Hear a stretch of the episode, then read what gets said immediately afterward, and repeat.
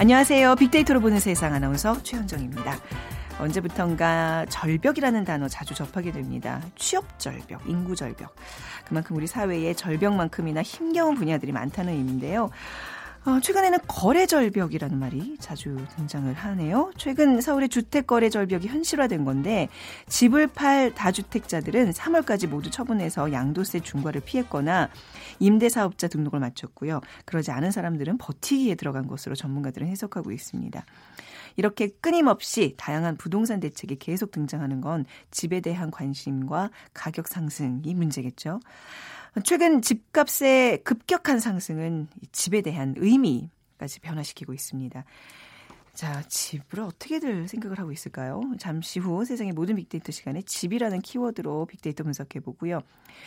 또 급격한 집값의 상승은 2030 세대의 소비 패턴도 변화시키고 있습니다. 그러니까 집 대신 이 명품들, 뭐 명품 자동차, 명품 운동화 이런 걸 구입하는 30대들이 늘고 있습니다.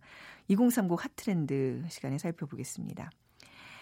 빅퀴즈도 어, 음, 같은 맥락에서 한번 얘기를 시작해 볼까요? 그러니까 2030 세대들은 많은 비용을 들여 집을 구입하는 것보다 자신이 좋아하는 물건을 사거나 취미 생활에 투자하는 사람들이 늘고 있습니다. 이제 곧 어린이날이죠. 네, 어린이들을 위한 장난감 매출은 점점 감소하는 추세지만 어른들을 위한 장난감은 오히려 인기가 높아지고 있다고 합니다. 성인 남녀 10명 중 4명은 어린이날에 아이 또는 조카를 위한 선물을 핑계로 본인의 장난감을 구입하는 적이 있는 것으로 조사됐습니다. 아마 이런 분들이 장난감 많이 구입하실 텐데 어린이의 감성을 추구하는 어른들을 일컫는 말이 있죠. 무엇일까요? 자, 1번 에스컬레이터족, 2번 키덜트족, 3번 귀족, 4번 만족. 오늘 당첨되신 두 분께 커피와 도넛 모바일 쿠폰 드리겠습니다. 정답 아시는 분들 휴대전화 문자메시지 지역번호 없이 샵 9730으로 보내주세요. 짧은 글은 50원, 긴 글은 100원의 정보 이용료가 부과됩니다.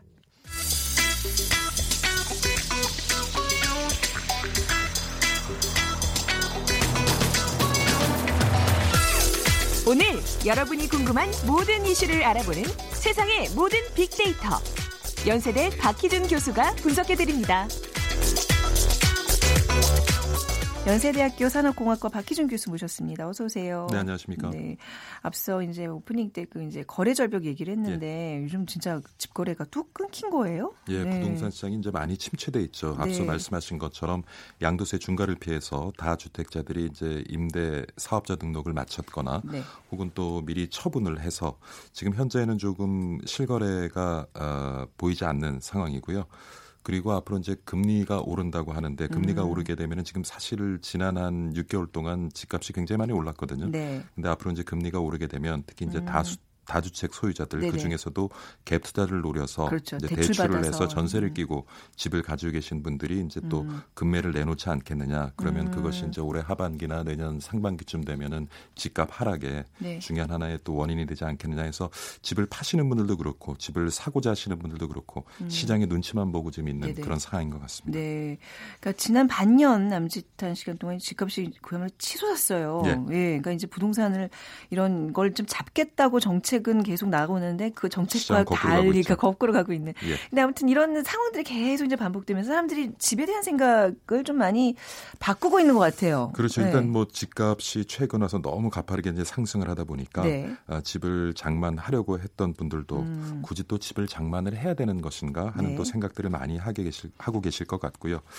글쎄요, 뭐 많은 사람들에게 집이라는 것이 갖는 의미가 다를 수도 있겠지만은 네. 일단 뭐 집이라고 하면은 우리가 쉼터죠. 네네. 그렇죠. 일가를 마치고 또 하루를 쉬면서 재충전할 수 있는 이제 그런 공간이고. 음.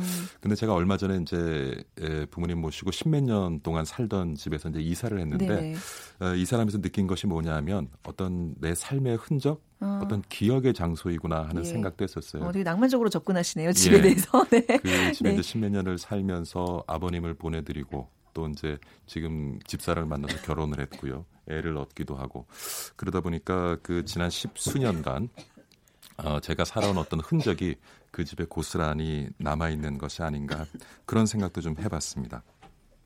그리고 이제 최근에 보면은 그런 이제 쉼터로서의 역할도 하고 있고 그 다음에 우리 삶의 또 흔적, 기억이 에, 남겨진 이제 공간이기도 하지만 최근에 보면은 그 투자 어떤 수단으로서도 네. 이제 많은 분들이 에, 이제 생각을 하고 계시는 것 같아요. 그래서 단지 이제 우리의 삶을 위한 충전의 장소, 그 다음에 우리 삶의 흔적이 남아 있는 장소를 떠나서 어떻게 보면은 투자의 어떤 목적으로 집을 뭐 최근에 이제 지난 한동안 부동산 시장이 좀 과열되면서 투자를 넘어서서 투자에 아 투기에 그런 성향을 보이기도 했습니다만은 단지 이제 뭐 우리 쉼터라든가 삶의 흔적을 남기는 기억의 공간이 아니라 네. 이제 투자처로도 많이 이제 예, 생각을 하고 아, 계신 것 죄송합니다. 같고요. 교수님 예. 말씀 중에 갑자기, 갑자기 기침이 터져가지고 오늘 기침이 많이 터지셨죠. 네. 그래서 제가. 한 말을 또 하고 또 하고 있는데 죄송합니다.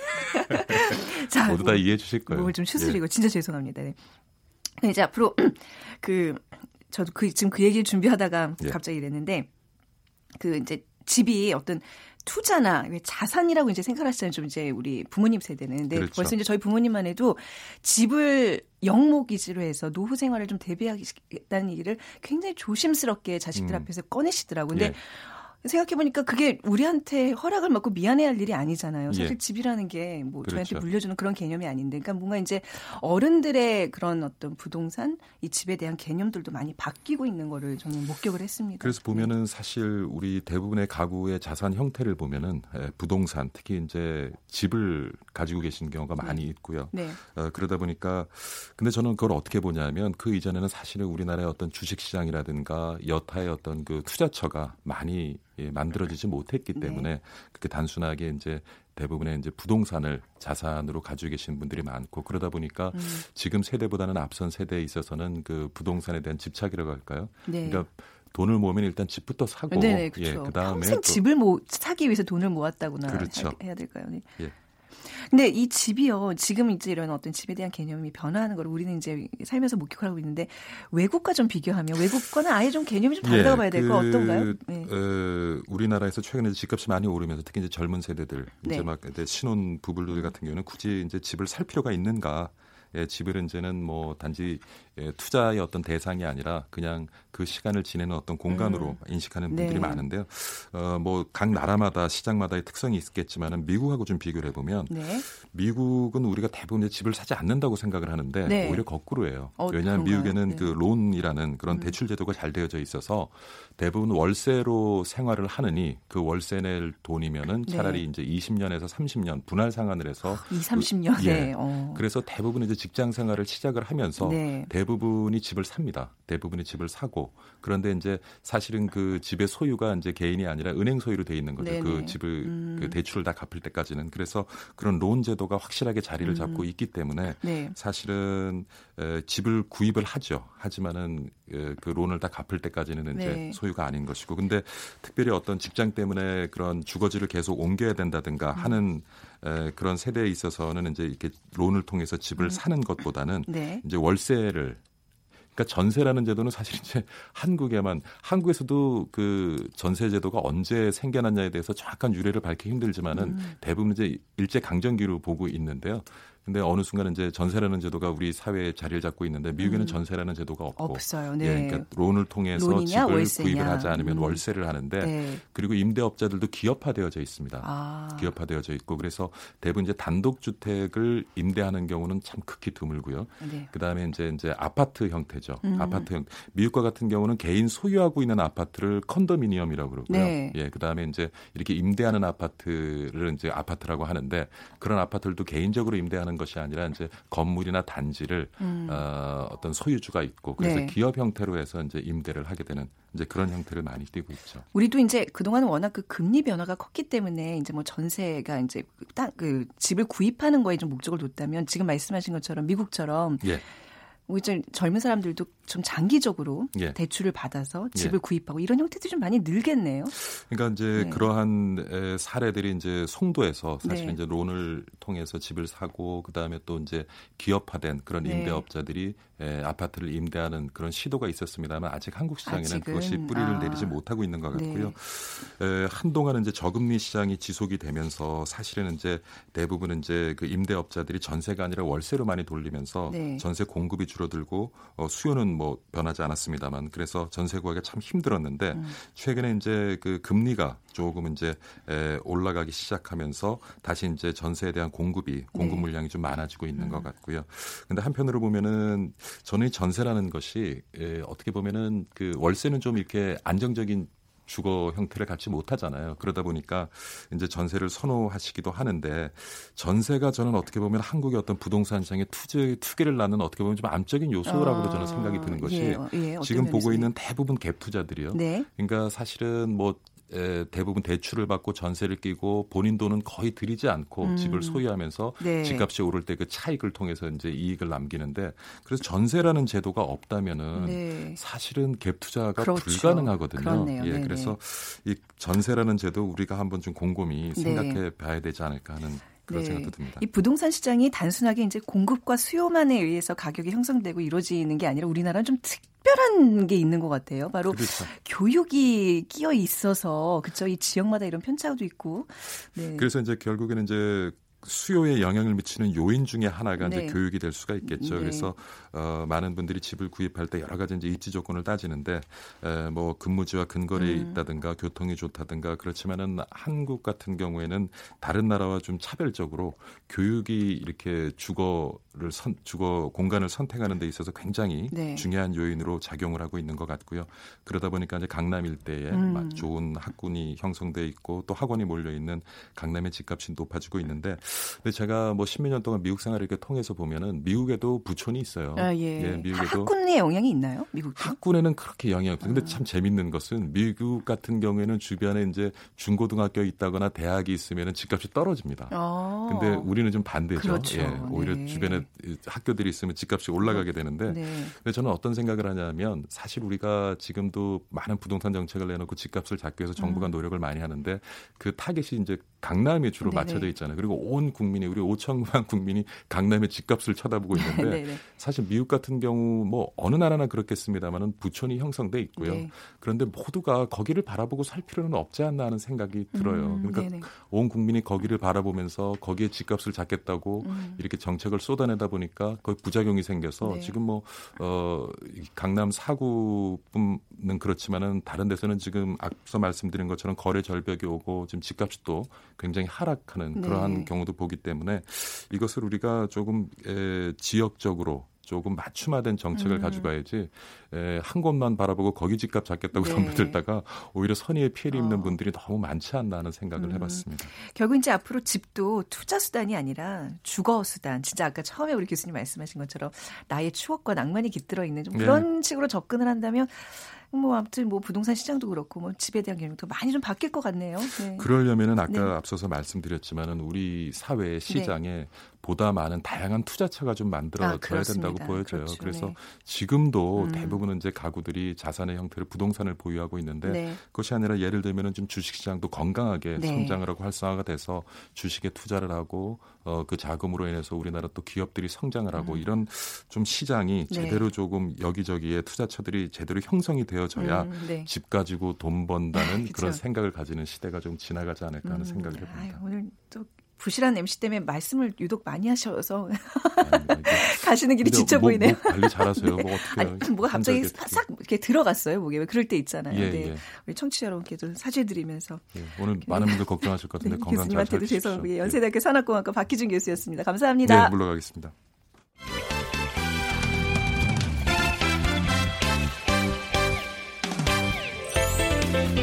빅데이터가 알려주는 2030 핫 트렌드. 빅커뮤니케이션 전민기 팀장이 분석해드립니다. 네, 빅커뮤니케이션 전민기 팀장 나오셨습니다. 안녕하세요. 네, 반갑습니다. 전민기입니다. 네, 빅퀴즈 부탁드릴게요. 요즘 2030 세대들은 많은 비용을 들여서 집을 구입하는 것보다 자신이 좋아하는 물건을 사거나 취미 생활에 투자하는 사람들이 늘고 있습니다. 네. 이제 곧 어린이날인데요. 네. 어린이들을 위한 장난감 매출은 점점 감소하는 추세지만 어른들을 위한 장난감은 오히려 인기가 음. 높아지고 있습니다. 성인 남녀 10명 중 4명은 어린이날에 아이 또는 조카를 위한 선물을 핑계로 본인의 장난감을 구입한 적이 네. 있는 것으로 조사가 됐습니다. 음. 아마 이런 분들이 장난감 많이 구입하시겠죠. 네. 어린이의 감성을 추구하는 어른들을 일컫는 말 이것은 무엇일까요? 1번 에스컬레이터족, 2번 키덜트족, 3번 귀족, 4번 만족. 네, 요 문제 내면서 제가 자꾸 피식피식 웃는 게 네. 어린이날 내일 모레잖아요. 네. 저희 집도 게임기를 하나 구입했어요. 아버지의 아주 전폭적인 지지를 아, 받으면서 예. 둘이 엄청 그 게임기 아주 싸우더라고요. 그러니까 그... 이게 누구를 위한 장난감인가 선물인가를 재우고서 아빠들이 많이 합니다. 어, 그러니까요. 예. 휴대전화 문자메시지 지역번호 없이 샵 9730으로 보내주세요. 짧은 글은 50원, 긴 글은 100원의 정보 이용료가 부과됩니다. 앞에서 이제 집 얘기를 나눠봤어요. 네. 집에 대한 인식이 이제 서서히 변하는 그런 시기가 온 것 같은데 30대들이 이제 우선 그 이제 20대, 30대들이 자기네 인생의 목표를 이렇게 사회생활을 하고 하면서 언제 집을 구입하고 이제 이런 게 항상 목표에 있는데 요즘은 그런 게 좀 없는 것 같아요. 그죠? 저도 30대인데 친구들 만나보면 음. 야, 월급 받아서 집 못 사. 이렇게 됩니다. 음, 아예 포기를 한 거예요. 한 달에 음. 어, 500만 원씩 20년을 모아야 10억이라는 네. 이 수치가 음. 나오는데 그러면서 야 이거 집 살려고 내가 이렇게 평생 아무것도 안 쓰고 그렇게 해야겠냐. 그러네요, 그냥 네. 야, 월세 살자. 약간 음. 이런 식으로 결론이 많이 나거든요. 네. 최근에 그러다 보니까 이 30대들이 명품이라든지 네. 집으로 어, 그 관심을 집에서 다른 곳으로 좀 돌리면서 네. 소비가 좀 늘어나고 있다라는 그런 어, 데이터들이 나오고 그 있고요. 그 다른 게 도대체 그러면 뭐에 돈들을 쓰나요? 그러니까 뭐 예를 들면 요새 이제 유행하는 명품 운동화가 있어요. 네. 100만 원이 넘습니다. 약간. 운동화 한 켤레요. 예, V사에. 예. 어. 그 약간 탱크처럼 생겼는데 네. 이거 지금 SNS 보면은 다 이거 신고 이제 사진 올리고 있거든요. 그러니까 음. 이런 거 그다음에 뭐 예를 들어서 빔 프로젝터라든지 뭐 음. 성 인식 스피커 같은 거. 네. 그러니까 집에서 그냥 차분하게 영화 보고 싶다. 내가 좋아하는 취미에 좀 과감하게 음. 투자를 하는 거죠. 뭐 이 밖에도 매달 소득의 한 3, 40% 정도를 뭐 캠핑 장비를 산다거나 외식을 한다거나 공연. 그러니까 나를 위한 소비에 쓰는 이 30대 남성이 특히나 늘고 있다라는 거고요. 어, 통장에 찍히는 월급 중에 한 60에서 70%는 음. 사고 싶은 걸 사고 주말 여가를 보내는다, 네. 지출한다 이런 젊은이들 늘고 있거든요. 앞서 얘기했던 그 욜로족의 어떤 형태들을 그대로 그렇죠. 보이고 있는 거네요. 네. 월급의 20% 정도를 저축하는데 이게 주택 마련 자금은 아니고요. 네. 뭐 나중에 전세든 월세든 살면 되니까 이 돈을 모으는 친구들 봐도 이거는 2년 계약 후에 오르는 월세를 대비하거나 이런 쪽으로 좀 많이들 투자가 되고 있고요. 요즘에는 뭐 백화점 명품관 그다음에 오픈마켓에서 특히나 남성의 어떤 취미 카테고리 이런 데서 네. 좀 소비가 많이 늘고 있고 외제차 있잖아요. 네. 이게 사실은 40대가 30대보다 수입이 많은데도 불구하고 음. 30대가 40대보다 이 외제차 구입하는 음. 비율이 높아졌어요. 30대가 네. 43%, 40대가 29%거든요. 네. 예, 이렇게 좀 씀씀이가 30대가 어. 좀 많이 변하고 있습니다. 아니, 그러니까 내 월급에 사실 거의 반 정도를 뭐 대출, 집과 관련된 뭐 목표가 있다면, 네. 집과 관련된 목표가 있다면 그 상당 부분을 못 쓰잖아요. 근데 그걸 포기해버리면 진짜 이것저것 좀 음. 신나게 쓸 수는 있을 것 같다는 생각이 드는데, 그 근데 좀 약간 조금 사치성의 어떤 지출이 좀 많아 보이 네요. 좀 그러네요. 예, 예. 예. 그러니까 또 백화점을 찾는 30대 남성들이 늘고 명품들을 그렇게 많이 소비한다는. 30대 네네. 여성들의 소비는 원래 꾸준히 증가하고 있었는데 네. 이 남성의 소비가 올라가는 게 조금 최신 바뀐 음. 그런 모습이에요. 그래서 한 백화점 같은 경우는 30대 남성이 차지하는 비중이 어, 작년보다 한1.7% 올라서 13.3% 네. 이렇게 밝혔고요. 특히 명품 시계 구매에서는 30대 남성이 또 지난해 처음으로 40대를 또 앞질렀습니다. 어. 지금 30대가 40대 계속 앞지르고 있거든요. 그 명품 시계라는 게 거의 차 한 대 값이잖아요. 그죠? 그렇죠. 네. 네, 차 한 대 값 되죠. 네. 지난해 또 다른 백화점 같은 경우도 30대 남성 비중이 한 7.8%인데 이것도 또 전년보다 늘어난 거고. 음. 그러니까 주로 이제 명품 의류를 좀 많이들 구입하셨고 이 남성 30대 소비자의 비중은 한 23에서 25.1%, 한 2, 3%씩 지금 꾸준히 음, 올라가고 있는. 네. 다른 소비층의 소비는 그대로 있거나 조금 줄어드는 반면에 네. 이 남성 30대가 소비를 많이 하는 이런 모습이 최근에 좀 보여지고 있는 2, 3년 네. 안의 트렌드입니다. 오픈마켓에서도 이런 흐름이 비슷하게 나타나고 있다면서요? 그렇죠. 30대 남성 구매 비중이 한 20% 정도 한 그 오픈마켓 같은 경우 그런데 전년보다 이게 4% 증가한 거고요. 구매액이 높은 품목을 봤더니 뭐 노트북, 가전도 많이 사고요. 네. 카메라, 자동차 용품 순이었고 나를 위한 소비 카테고리에서는 런닝화가 많이 팔렸고 그 다음으로 뭐 스니커즈, 명품 시계, 네. 닭가슴살, 수분 크림, 네, 네. 스마트워치, 아. 홍삼액, 그다음에 키덜트 용품, 음, 클렌징 폼 이런 순. 나만을 위한 뭐 근육을 키우고 피부 관리하고 뭐 이런 예. 거에 지금 지출이 늘어난다는 얘기네요. 뭐 네. 뭐 드론 헬리캠 같은 것도 많이 팔리고 음. 있고요. 남성 고객의 쇼핑 빈도는 높지 않지만 한번 네. 지갑을 열면 좀통 어. 크게 쓰는 그런 모습들 볼 수가 네. 있었습니다. 그러다가 조금 더 여유가 있으면 외제차 구입하고. 네. 네. 어, 그 외제차 구매율이 얼마나 는 거예요? 30대에 그러니까 있어서. 네. 2013년에 30대 남성이 26.4%였는데 네. 지난해는 31.4%까지 음. 치고 올라왔고 네. 구매자를 남성으로만 한정하면은 30대 남성이 43%, 20 40대가 29%. 음. 그러니까 뭐 집값도 상승했고 네. 그다음에 결혼까지 늦춰지다 보니까 이게 뭐 결혼 나중에 하고 남자들은 그런 심리 있어요. 결혼해서 돈 모으지. 예, 네. 뭐 이런 게 있기 때문에 그 전까지는 좀 한번 어, 어, 사보자. 네. 그러니까 예전에 우리 부모님들은 이런 집에 대한 열망이 있었다면 네. 저도 30대지만 저희 중에는 이제 뭐 집이 없어가지고 이렇게 음. 고생했던 그런 친구들 많지 않기 때문에 네. 어떤 집에 대한 어떤 결핍보다는 네. 남들이 다 타는 외제차 나도 음. 한번 갖고 싶다라는 열망이 좀 더 큰 것 같아요. 네, 전민기 팀장 같은 30대지만 안 그러시잖아요. 그런가요? 저는 뭐 그렇진 않습니다. 그렇죠. 예. 착실히 이제 어떤 집에 더 많이 투자를 하시는 분으로 알고 있는데. 근데 뭐 저도 돈을 모으지는 못하고 네, 있어요. 그러니까 예. 이게 이 30대 남자들 소비들이 커질 수밖에 없는 게 뭔가 이렇게 목적을 잃을 수 없는 이 사회적 구조 뭐 이런 음, 게 있는 것 같아요. 그죠? 그런 네. 것도 있고 네. 취업 연령이 굉장히 늦춰졌어요. 아, 그것도 원인이 되겠네요. 남자 같은 경우는 이제 30대 초반으로 네. 좀 이렇게 좀 많이들 취업을 하다 보니까 어, 이번에 우리 신입사원들 보니까 뭐 38살 신입사원도 있고 그렇죠. 네네.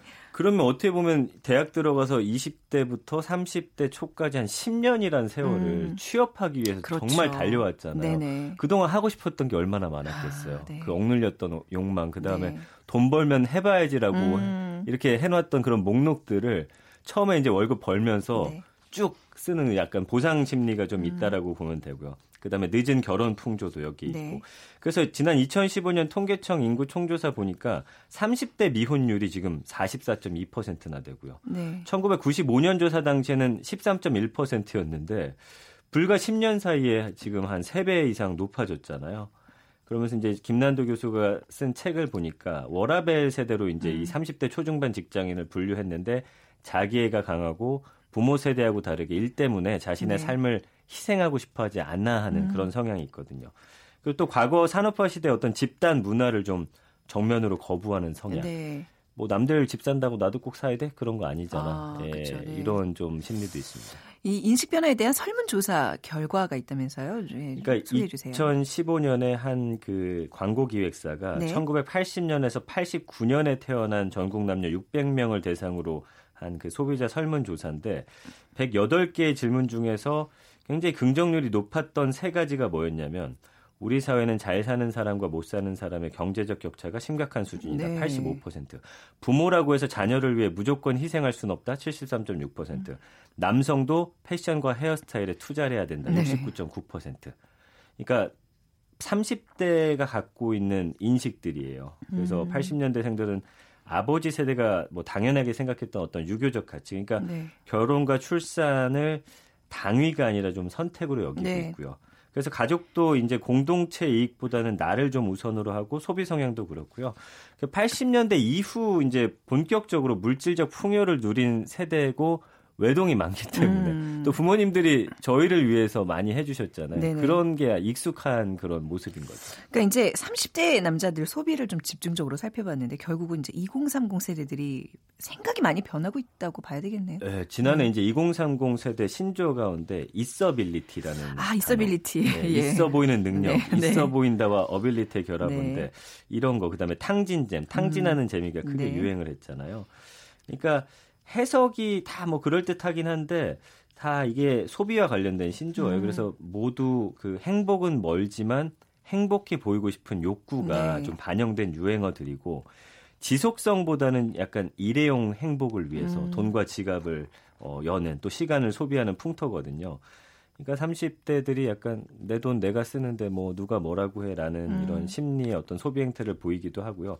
일회용 행복을 찾아서 좀 전전하는 아, 그런 음, 일회용 행복. 주체라고 영향이라고 보시면 될 것 같아요. 이게 SNS 영향도 분명히 있는 것 같아요. 그 약간 있, 있, 있어빌리티가 딱 거기에 해당되는 거잖아요. 사진 찍어서 올리고.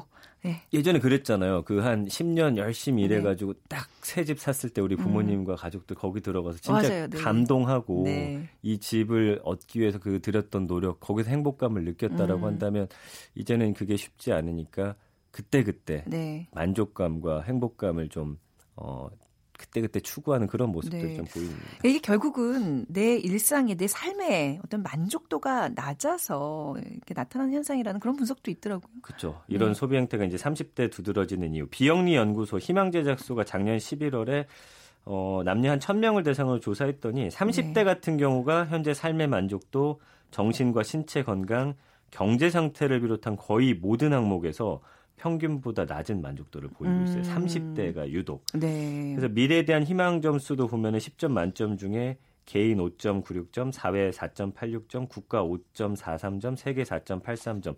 모든 분야에서 전 세대 평균보다 낮았거든요. 음. 30대 같은 경우는 이렇게 집단 우울증을 의심해 봐야 될 정도로 네. 이런 좀 우울감이 좀 심하잖아요. 그래서 네. 어, 약간은 좀, 음, 이런 소비 쪽으로 뭔가를 채우려고 하는 듯한 네. 느낌.